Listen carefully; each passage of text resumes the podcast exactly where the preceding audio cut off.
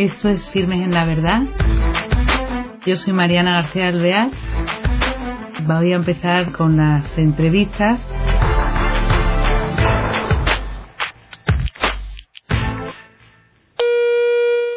Hola queridos oyentes, de nuevo con ustedes en un nuevo programa de Firmes en la Verdad. Tenemos eh, la gran suerte de que nuestros invitados nos acompañen y de hablar sobre algo que está ocurriendo hoy día del movimiento de la gente ayudando a otros, pero con la novedad de que seguramente, aunque lo conozcan, es algo que siempre se va renovando y descubriendo distintos sitios. Gracias a que en Santander ha habido una exposición sobre cristianos perseguidos, nos va a dar pie a conocer con más profundidad lo que es la fundación de la ayuda a la iglesia necesitada. Tenemos con nosotros a dos personas que tienen que ver mucho en esto. Uno es Javier Menéndez Ross, que es eh, director nacional de Ayuda en la Iglesia Necesitada, que ha venido de Madrid y por eso lo tenemos aquí, y otro, Javier Gutiérrez Morlote, que es como el brazo de la Ayuda a la Iglesia Necesitada en Santander. Hola, ¿qué tal estáis? Buenas tardes. Estupendamente, encantado de estar con vosotros. Igualmente. Qué maravilla poder hablar y que nos traigáis el poder conversar sobre este, esta fundación y esta muestra que ha habido en Santander, esta exposición. Voy a empezar por Javier, el que se encarga de esto en Santander, para que nos hable un poco de lo que, lo que se ha expuesto en, en Cristianos Perseguidos. Bueno, nosotros tenemos una exposición eh, hemos tenido una exposición aquí en Santander de 25 fotografías, en las cuales representamos un poquitín el problema que tienen los cristianos hoy en día en distintos países del mundo. ¿no? Eh, Pakistán, China, Marruecos, Egipto, etcétera, etcétera. Problemas de que, bueno, vivir su fe allí les puede causar la muerte en algunos casos. Entonces, mm, desde ese punto de vista, lo que queremos es que los cristianos que estamos muy tranquilos, que estamos en este primer mundo, por así decirlo, sepamos que hay hermanos nuestros que por ir a misa pueden perder su vida, que por tener un, carnet de identidad, como en Egipto, a qué religión pertenece, se les da o no se les da trabajo, o sea, darles a entender a la gente, a los cristianos de aquí, que nuestros hermanos en el resto del mundo hay muchos que sufren por seguir a Jesús. Fíjate qué impresionante, la verdad que que hasta hace poco quizá no conocíamos todo esto hasta que han empezado las turbulencias, la violencia y que algo llega por las noticias. Pero verdaderamente nos tiene que conmover más a los cristianos, claro, porque es que ¿qué podemos hacer por ellos? Lo primero rezar, rezar mucho porque eh, la oración es un, arma muy buena. Después informar, creo yo. Eh, es decir, eh, ahora mismo hay un caso desde hace unos años en Pakistán, Asia Bibi. Asia Bibi está en la cárcel condenada a muerte simplemente por dar de beber de un pozo musulmán a una persona que tenía sed. Bueno, pues allí hay una ley de la blasfemia y por lo tanto se la condena a muerte. Estamos luchando por salvarla. Eso es duro entenderlo aquí, eh, en España, por ejemplo, en Santander ahora mismo, ¿no? Cuando nosotros tenemos, y si vamos a misa de 8 o a misa de 9 o a misa de 10 y misa de 11 y misa de... ¿eh? Tenemos misas, ah, pero hay gente que recorre kilómetros y kilómetros y kilómetros para ir a misa, o gente que por ir a misa no saben si puede ser la última. Entonces, ayudar en la oración, importantísima. Luego pedimos, lógicamente, también es, la caridad, ¿no? Es decir, nosotros trabajamos en 140 eh, ayudamos, ayudamos en 140 países, 5.000 proyectos eh, y bueno, eso se sostiene gracias a la caridad de, nuestros benefactores, ¿no? Muy bien. Ahora voy a hablar un poco con Javier para que no nos pase el tiempo, pero qué suerte tenerte aquí, la verdad porque eh, yo quería también que nos hablaras, aparte de la exposición, que gracias a eso vamos a conocer muchos de los trabajos que hacéis, que nos hablaras del fundador, que me, ha parecido impresionante, que yo no lo conocía. Cuéntanos su nombre, después eh, cuándo surge esto de la ayuda a la iglesia necesitada y un poco sobre Pues el fundador, la verdad es que es un hombre tocado de la mano de Dios, indudablemente. Su nombre es eh, difícil de pronunciar para los españoles, Berenfried van Straten, de origen holandés, y más conocido en España como Padre Tocino, Father Bacon, en muchos países. Pues este sacerdote premostratense, de una orden que tampoco es muy conocida, él sintió una llamada a la caridad, vamos a decirlo que original, como muchas de las llamadas que Dios hace a personas elegidas por él. Y, y su llamada fue una llamada a ayudar a todos los refugiados en principio alemanes que al acabar la Segunda Guerra Mundial estaban en países del este sin ningún tipo de atención, ni humanitaria, ni espiritual, ni de ningún tipo. Y entonces te dijo, bueno, es verdad que después de una guerra todos nos podemos imaginar los odios, los rencores, los deseos de venganza, los corazones heridos que hay en muchos sitios, pero, pero también esta gente, más de 10 millones de personas, que se dice pronto, eh, refugiados sin ningún tipo de atención, pues necesitan ayuda, y espiritual, las dos cosas. Él, él, era consciente, él decía que no se puede predicar a estómagos vacíos. Y entonces lo primero de todo es que pidió la caridad de, de holandeses, de belgas, de franceses, para alimentar alemanes, cosa que... eran enemigos de guerra. Eran enemigos de guerra, aunque evidentemente no todo el mundo había estado en guerra, pero, pero bueno. Y, y, consiguió este milagro de que la gente dijera, oye, por encima de todo somos seres humanos, o sea, ya ni siquiera hijos de Dios, somos seres humanos y tenemos que ayudar a los demás. Y este milagro se produjo y de las cosas que primero le empezaron a dar fue, fue tocino, fue bacon y entonces como recaudó tantísimo y recolectó tantísimo bacon pues le llamaron enseguida, se quedó con el apodo de padre tocino, ¿no? Ya, que a mí no me gusta mucho personalmente. no, además, además lo malo es que como el pobre con los años fue cogiendo bastante peso, la gente se creyó que lo de Father Bacon era porque estaba muy gordo. Pero no, no era por eso. Pero lo cierto, eso, él empieza, por eso esa obra alemana después todos son unos retos que él va consiguiendo. Sí, él efectivamente, o sea, empezó con esa primera ayuda, formó una cosa preciosa que se llamó un ejército de sacerdotes de la mochila, que eran sacerdotes que su, cuyo único equipaje era una mochila donde llevaban pues la casulla, la estola, etcétera, para consagrar, para decir misa, para confesar, para atender espiritualmente a todas estas personas. Y, y poco a poco esto de, se fue extendiendo por todos los países de la Europa comunista con una situación ya de persecución persecución manifiesta a lo que es el cristianismo y tan importante fue la labor que estaban haciendo que los papas pues fueron viendo esto desde Pío XII hasta los posteriores y le pidieron al padre Tocino que la obra Ayuda a la Iglesia Necesitada ya fundada se extendiera pues en primer lugar a África, después a América y después a Asia también. Y entonces gracias a Dios pues hoy podemos ayudar lo que decía Javier pues a cerca de 140, 150 países en todo el mundo.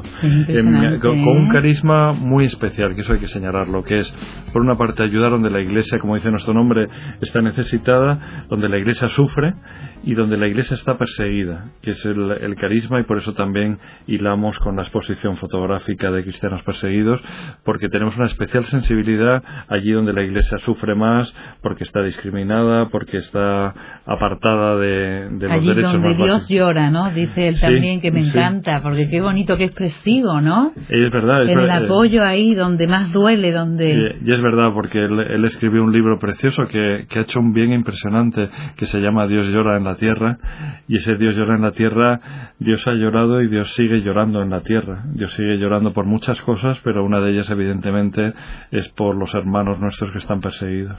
Claro, pues eso a mí me admira muchísimo y después me, me parece también em, una maravilla cómo evoluciona el cristiano y como tú dices también, no cabe duda que es la mano de Dios, porque los retos que le surgen es en una actualidad que él vive como los sacerdotes mochila, después consigue que la Volkswagen les dé escarabajos para que estos padres mochila progresen y ya tengan que ir en, puedan ir en coche, después los barcos que pone en Rusia, cuenta un poco esa cosa porque es muy interesante. Sí, una, de las ayudas que hace en Rusia pues es como, como no se podía hacer que la gente llegara a las iglesias y pudiera, pudiera celebrar la misa, pues, pues lo que dice, pues yo voy a llevar la, la Eucaristía y entonces construyó, se construyeron barcos capilla que se llamaba, y entonces a través del Volga pues hacía llegar la palabra de Dios y podía, se podía celebrar la Eucaristía y llegar a muchísimos sitios. Y eso todavía está. Todavía está, todavía está, todavía está. que eso, tú dices que son unas ideas muy originales. Sí,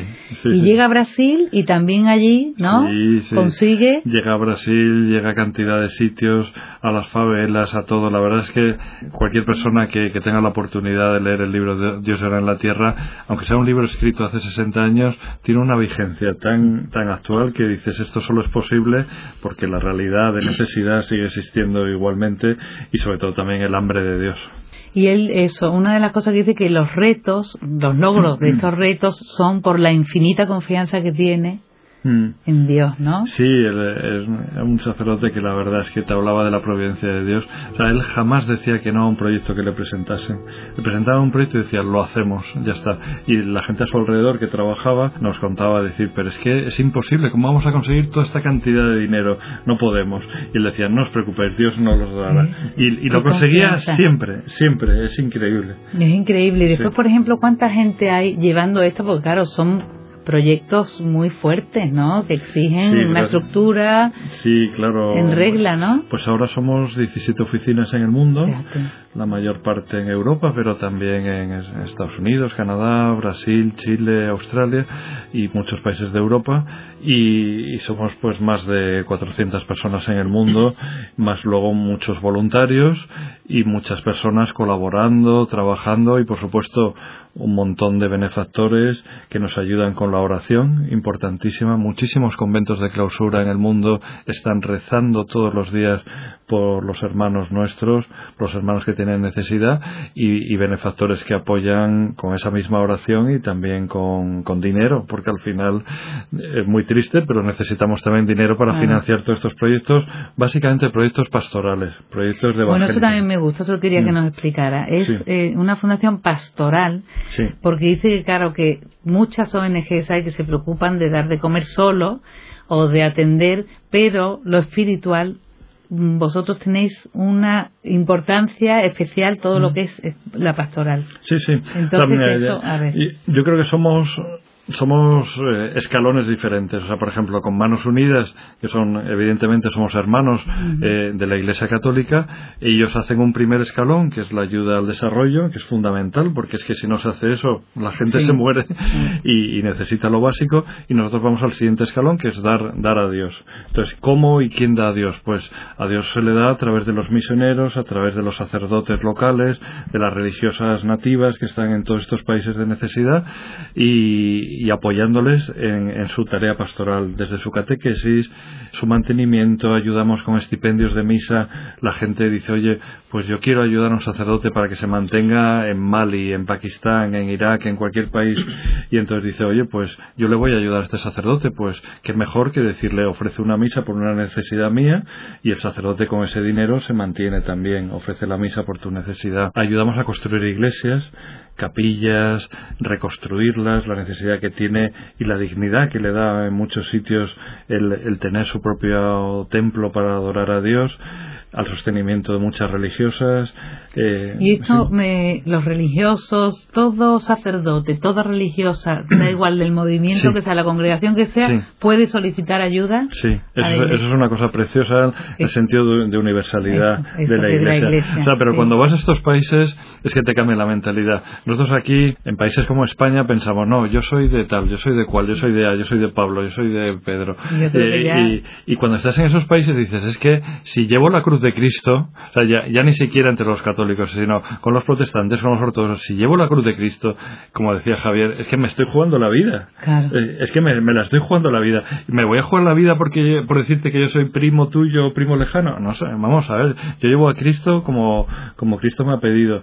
Y entonces, evidentemente, ayuda ayudamos a la Iglesia católica, ayudamos también algo a la Iglesia ortodoxa, pero básicamente a la Iglesia católica, y la ayudamos en todas congregaciones o órdenes o movimientos o, diócesis que estén allí presentes, claro. Y otra, otro aspecto que he visto yo en, pues, en la Fundación de Ayuda a la Iglesia Necesitada es el ecumenismo, ¿no? También, que los papas, bueno, que es como un brazo que trabaja, ¿no? En ese aspecto. Sí, sí, porque al final, claro, evidentemente, por la misma razón que te decía antes, o sea, tenemos que ayudarnos entre nosotros y tenemos que luchar también por encontrar aun en países muy complicados y muy difíciles, por encontrar puntos en común.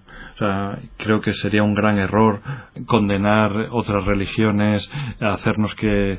y, no, buscar puntos en común de acuerdo, porque siempre tenemos características, valores humanos que tenemos que defender juntos. Por ejemplo, la libertad religiosa. O sea, tú no puedes decir que la libertad religiosa es solo para, para los católicos.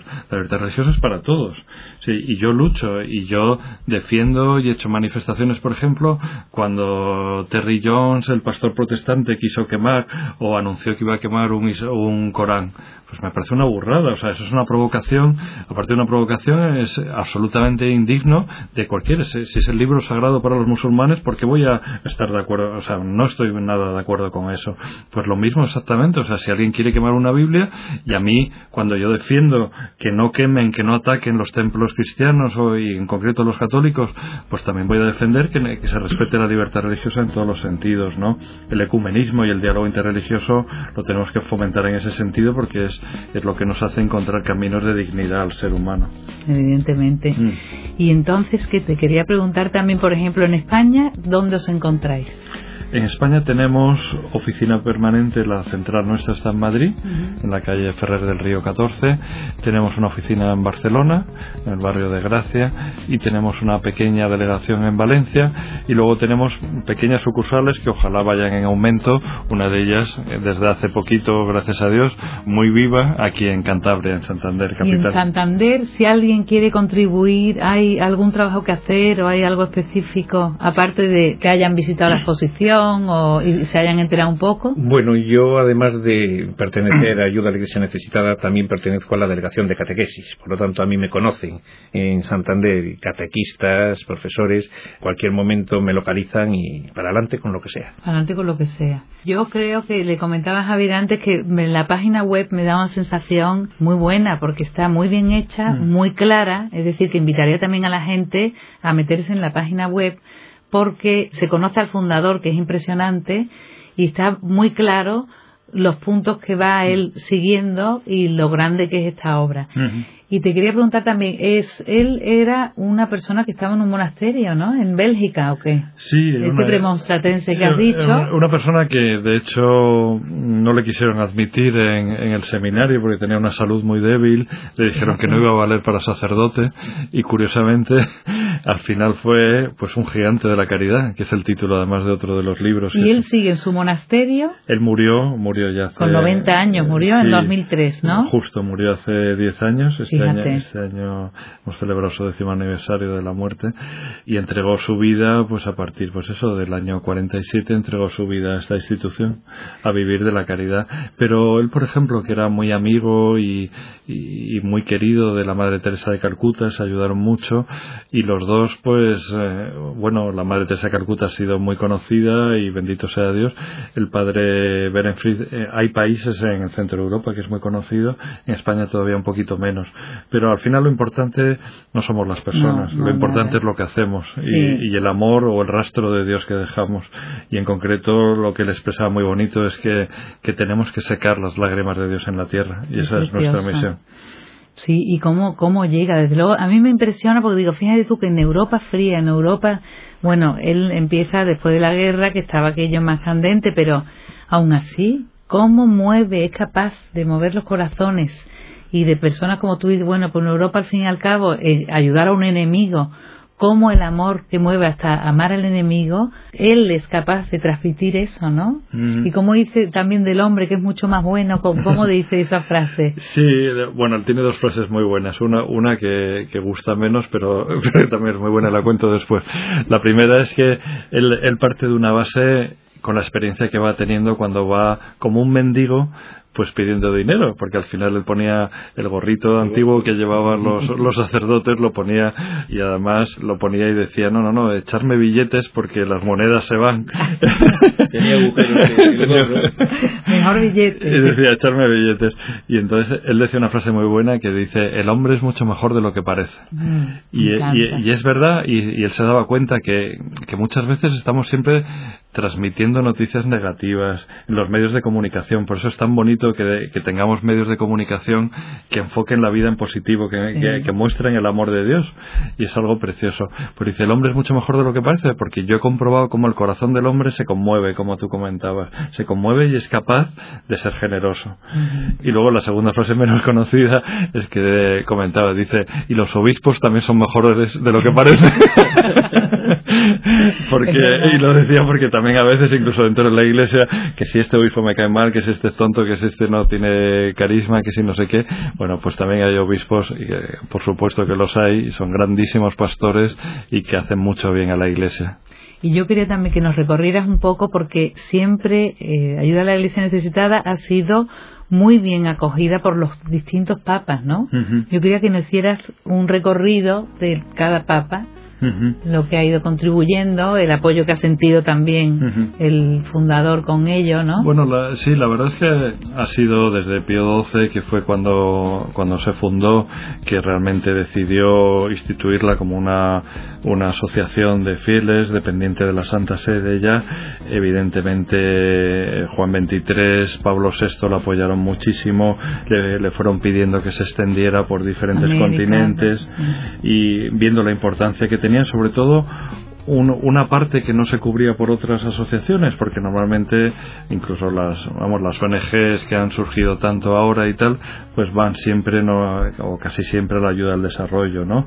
Y luego Juan Pablo II le tuvo un especial cariño a esta institución, la conoció mucho porque, claro, como, como polaco, como buen polaco, eh, como país comunista, pues él, él sabía lo que ayuda a la Iglesia necesitada había ayudado y apoyado en su país natal, en Polonia, y, y un poco el, último empujonado, empujón grande fue Benedicto XVI, benefactor de la institución y que, y que la instituyó como fundación pontificia. Que yo creo que eso es también muy importante porque es Hombre, un escalafón de mucho peso. Y bueno, y luego el Papa Francisco pues conoce perfectamente nuestra institución porque también nos conocía porque habíamos ayudado a Argentina, a diferentes países y, además no, le ha faltado ocasión que ya han sido varias en las que ha hablado de la, nos ha interpelado incluso con una pregunta muy, muy potente como las hace él, que las hace con un descaro y una naturalidad impresionante diciendo cómo no rezamos, cómo no nos preocupamos por los cristianos perseguidos.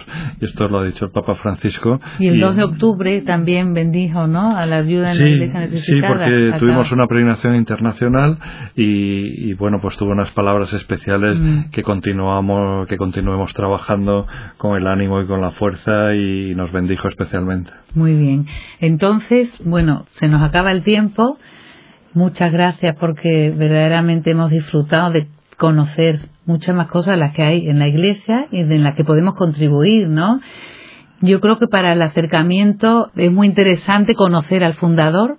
En la página web lo, se tiene muy fácil, eh, es muy accesible. Y después también, pues ya sabéis, el poneros en contacto con, cualquier, con la institución en cualquier parte de España, porque siempre hay algo que hacer. De luego rezar, todo el mundo con la oración que decía Javier, todo el mundo podemos contribuir. Que eso nos lo piden siempre los de la ayuda a la iglesia necesitada. Y después, económicamente, que decía, como los estómagos vacíos, no se puede ¿Eh? No, pero también, eh, por ejemplo, hay personas que quieren simplemente recibir información. Dice, yo quiero estar al tanto, para poder rezar bien quiero saber lo que pasa. Pues les mandamos información Eso por internet, sí, yo me tanto por, internet, ¿eh? como por, correo. También ah, se lo mandamos. El que dice, yo quiero recibir información y ya si algún día os puedo ayudar, os ayudo. Hay gente que, cosas preciosas, hay gente que te dice, el, otro día recibimos una carta muy bonita de una, una chica joven, dice, el primer sueldo que he tenido lo he entregado a ayuda a la iglesia necesitada. Ah, preciosidad. Es que la verdad que te incita, ¿eh? Porque si en la página web es que puedes ver el agradecimiento de las personas que han recibido las monjitas en todas partes del mundo. Mm. diciendo, bueno, he podido construir mi iglesia, he podido ayudar a los enfermos, he podido, es, verdaderamente, mm. decir, que el dinero llega al sitio que tiene que llegar. Todas estas ayudas lo que nos hace ver es que somos una sola familia. Mm, y eso es bonito. Es importantísimo. Y que la iglesia, como tú decías, ni de Pedro ni de Pablo, aquí hay un solo Señor y es al que servimos y todos a Pues sí, así es. Así Pues muchas gracias. Eh, y hasta siempre. Pues hasta siempre en la oración y con Dios. Eso. Y a vuestra disposición por lo que queráis. Gracias, Javier. Bueno, pues sin más que deciros que ánimo, que siempre hay cosas que hacer. Pues hasta el próximo programa.